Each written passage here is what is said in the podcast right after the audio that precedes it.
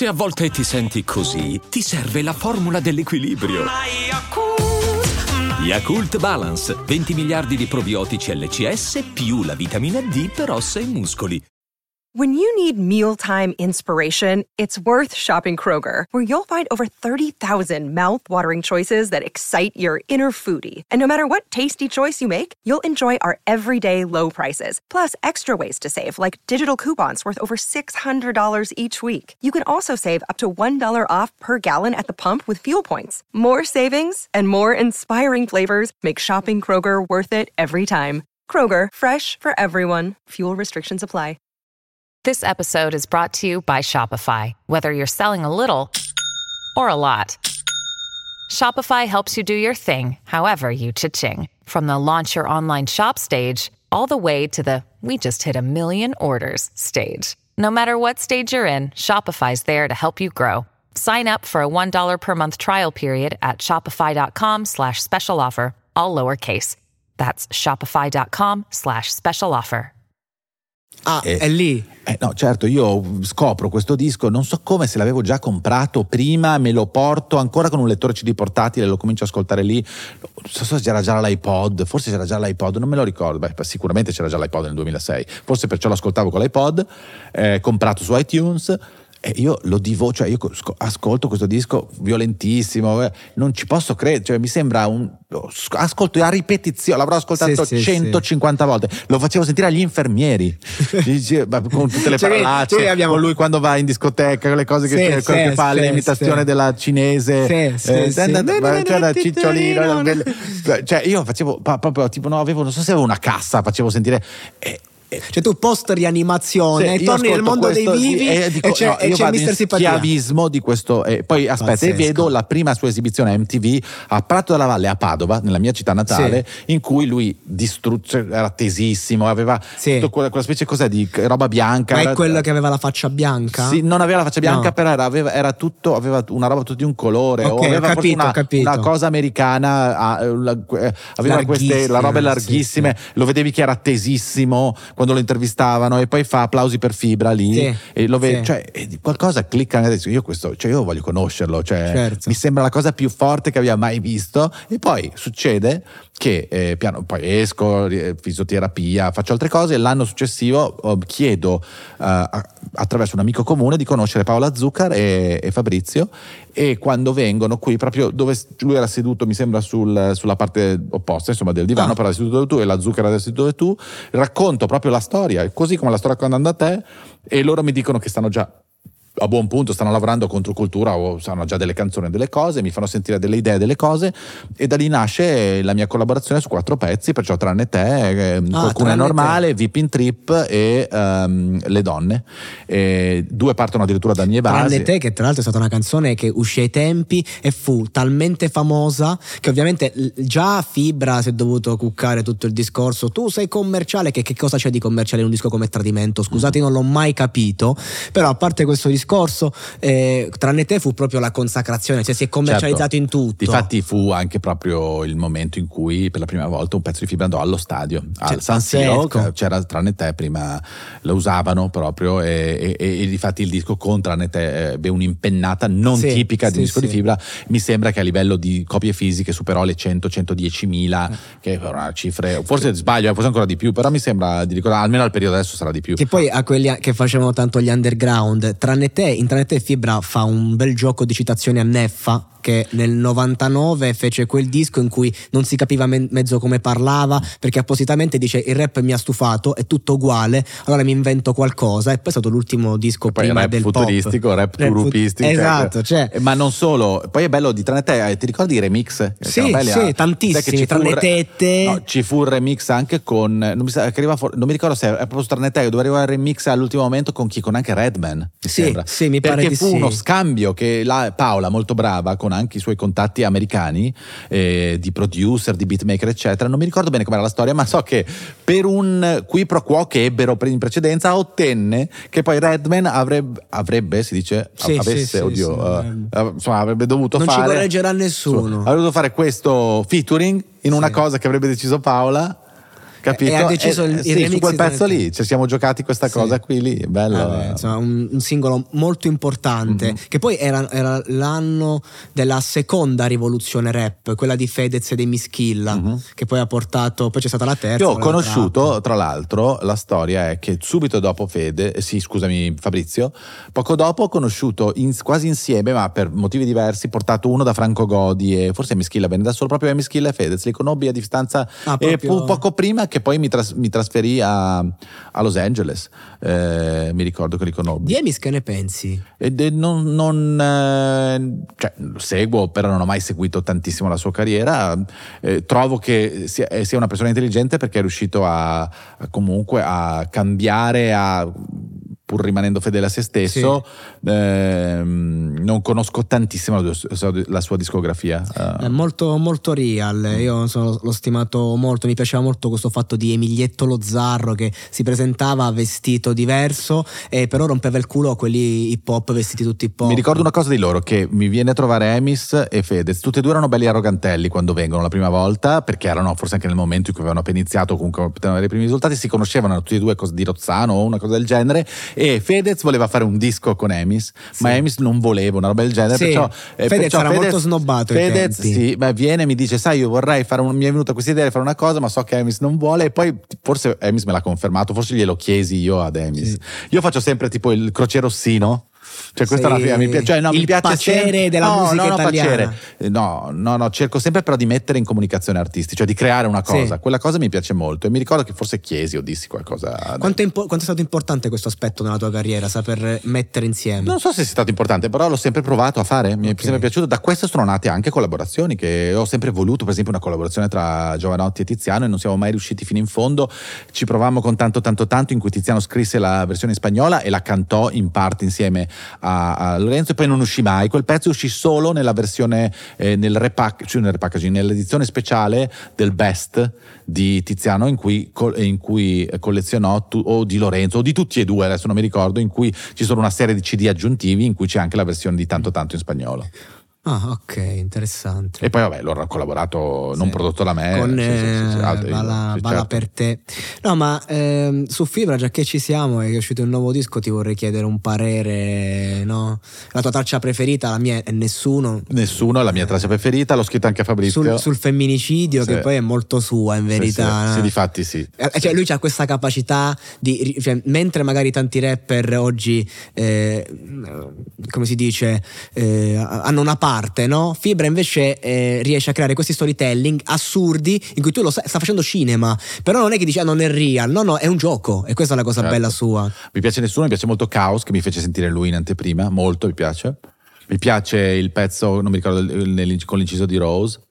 Come si chiama? Ricordo eh, il titolo. Goodfellas. Goodfellas. E mi piace il pezzo Cocaine con, con il trio. eh, Sì, con- sì, eh, sì. è Sal- Salmo fa un'entrata Sì. letale. Comunque, E il- poi mi, mi piace, scusa se ti interrompo. Vai, vai, no, vai. forse Vai. è, è un best senza essere un best. No, lui Sì. ha, fatto, ha fatto il best in cui lui dice prendo dei miei staples, come si dice in inglese, perciò dei punti cardine delle mie canzoni e le faccio una versione nuova, cioè come, è come se citasse periodi storici o dischi interi. Ci sono dei dischi che sembrano, dei pezzi che sembrano eh, il periodo appunto di controcultura, di pin trip, forse anche un po' propaganda in qualche modo, ma non lo so, però eh, altri, altri pezzi che ricordano il primissimo eh, Fabrizio, cioè, beh, è come se avesse voluto, cioè lo dice penso anche. Sì, sì, no? lo dice, Beh, lo l'intro dice. poi in qualche modo... Cioè, Diciamo che Ah. è proprio un disco che secondo me crea una sì, spaccatura. anche secondo Cioè, me. Dal prossimo disco. Infatti sono molto- gasato del prossimo. Beh, guarda, gliel'ho anche scritto l'altro giorno. Ho detto, cazzo, eh, Fabrizio, io probabilmente tornerò in Italia. eh, ho Sì. detto questa cosa, gliel'ho detta. Magari e- anche un disco con cui ha fatto un po' pace con se stesso. Sì, ma è anche un disco frutto secondo me del Covid, eh, attenzione Sì, perché sì. comunque due anni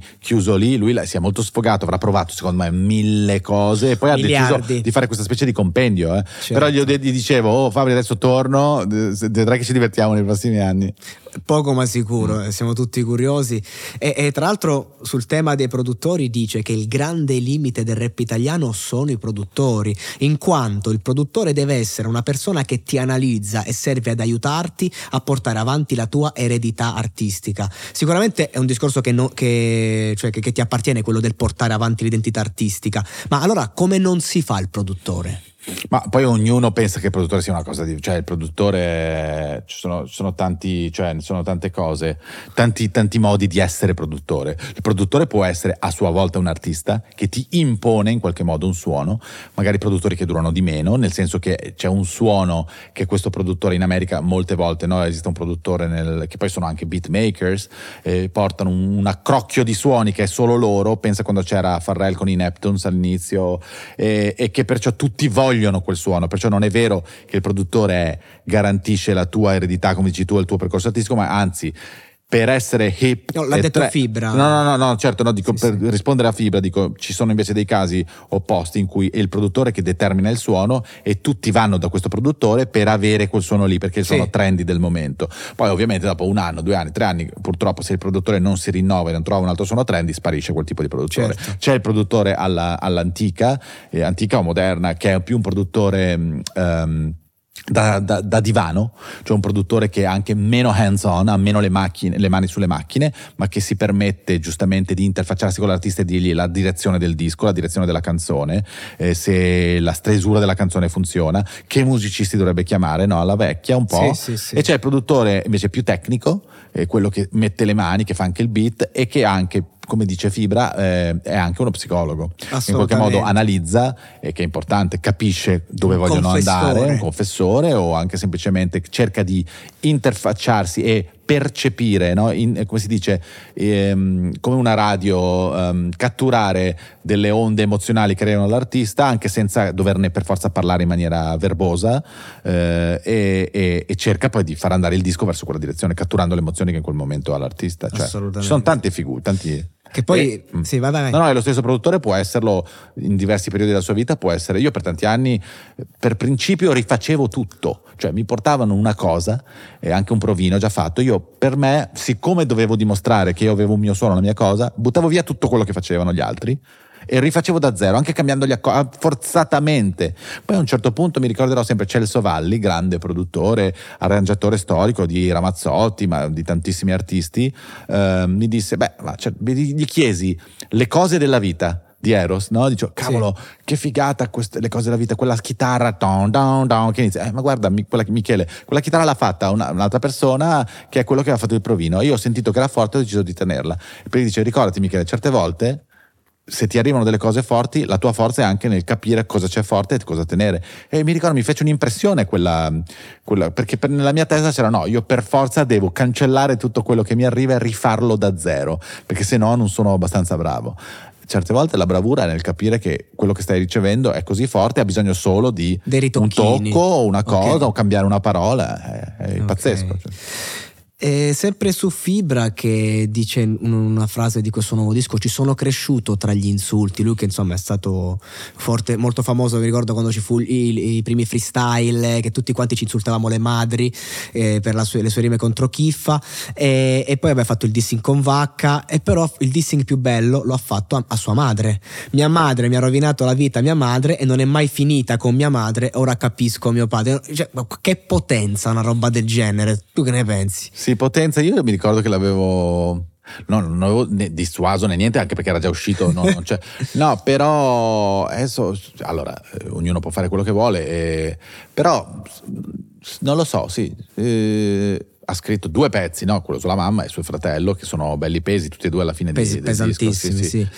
Comunque, onore a Fibra che in qualche modo, secondo me, grazie a quei pezzi sia anche un po' risolto delle, sì. delle condizioni interne, no? penso psicologiche e anche scritti con una lucidità e un un focus incredibile. Sì, si sì. è tolto un po' dei, sas- sì, dei, dei massi certo. dalle scarpe. No, a me mi colpì tantissimo perché al di là, quello con Nesli è, è proprio relativo diciamo, a una sua faccenda personale. Certo. Questo qui della madre invece parla di un problema generazionale in Italia fondamentale, quello delle madri che, che, non vogliono mai lasciare andare. Anche un uomo che è andato via, ha avuto successo e ancora c'ha la madre che lo chiama, devi aiutare tuo fratello, che non devi parlare nelle interviste della famiglia. Cioè, questa roba qua mi ha colpito tantissimo bellissimo. E poi un'altra cosa che mi ha colpito invece recentemente è il suo fatto che ha smesso di farsi le canne. Cioè, ma- magari temporaneamente, chi lo sa, Chi lo mezzo, sa. mezzo disco l'ha scritto fumato, l'altra metà lucido, poi ha smesso. Cioè, non a caso il 64 bars dice mi sono disintossicato dalla marijuana. Cioè, è un passaggio fondamentale per la sua carriera. Sì, io l'avevo già visto, cioè penso che uno- in una delle visite che lui, a lui piace molto venire in California, eh, in America e ogni tanto ci becchiamo, anche se, mm, siamo beccati sia per lavorare che non per lavorare. E, e, no, penso che questa cosa già, me l'aveva già detta, aveva già provato, comunque stava già facendolo, insomma, perciò la sapevo, a me non è sembrata una cosa, ecco, la sapevo già, insomma. E, però eh, fa strano. Fa stranissimo. pensi. Fa strano se pensi che Guerra e Pace c'era una riserva qui di, di- di- capito, di marijuana in studio perché aveva paura Allucinante. di Sì, sì, Eh, che che- diceva, sono Poi io non ho mai fumato in vita mia, capito? Ah. Perciò cioè, ho fumato quando hai 15 anni una volta per provare, Sì, ma mai.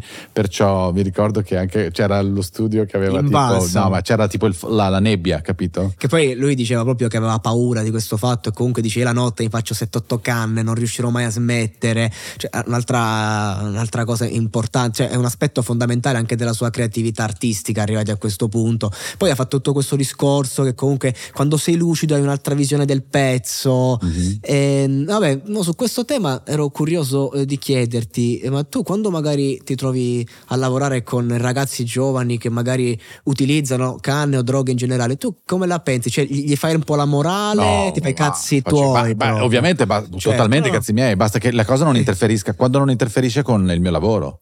Eh, non- forse non mi è neanche mai successo che interferisca il mio lavoro, ma se, mai se succedesse, cioè la, la mi incazzo magari, no? Certo, Cioè, certo. o Che uno comunque- magari arriva in studio e non si regge in No, piedi. vabbè, no, quello non è mai successo, forse io lo, lo- lo intercetterei prima, cioè potrei intercettarlo prima, Ah, insomma. dici- No, nel senso che capisco se uno, cioè, no, no, poi non mi è mai capitato di lavorare, cioè la canna in studio ci sta, soprattutto nei, nei rapper che lo, cioè, cioè, chi se ne frega, cioè magari non in studio in studio, la fai fuori. eh, Certo. se- soprattutto perché con le attrezzature, no? Cioè, È no. un casino. Io per anni però ho fumato in studio, eh. io ho fumato, ho fumato sigarette, ho fumato per tanti anni in studio, 10 anni, dai 30 ai 40 e avevo delle- dei, dei purificatori pazzeschi. Ah, ok. Che girava de- della, adesso ne ho un altro qui, della mm, Daikin, che erano specializzati per il fumo. Ne avevo due e riuscivano in 5 minuti a togliere tutto l'odore, pazzesco. Ah, ok. Vabbè, Quindi consigliamo ai producer esatto, che amano. facciamo pubblicità.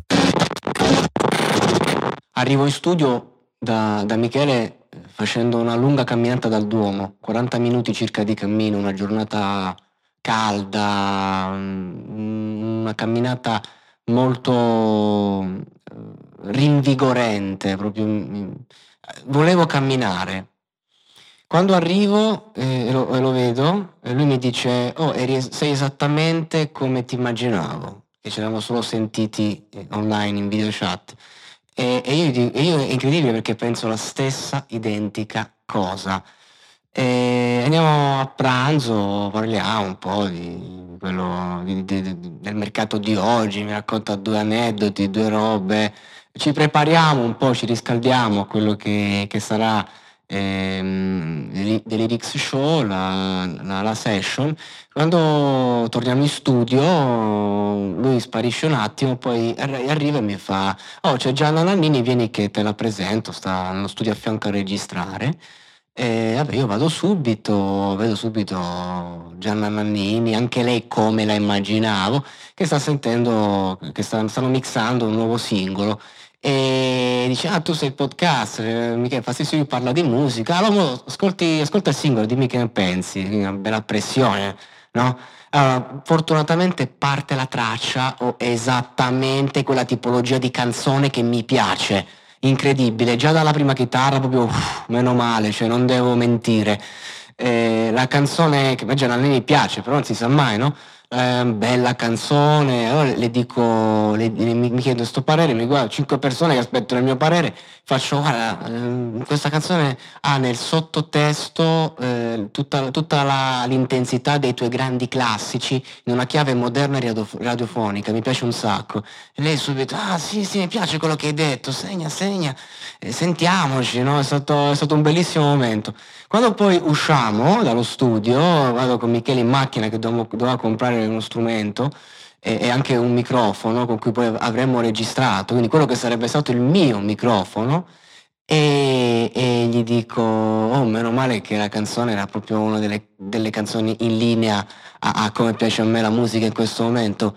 E lui mi fa, e, e certo, lo, lo, sapevo benissimo che era una, una, canzone che poteva piacerti, se no mica ti facevo venire a conoscere Gianna Nannini se faceva una canzone di quelle che ti fanno schifo.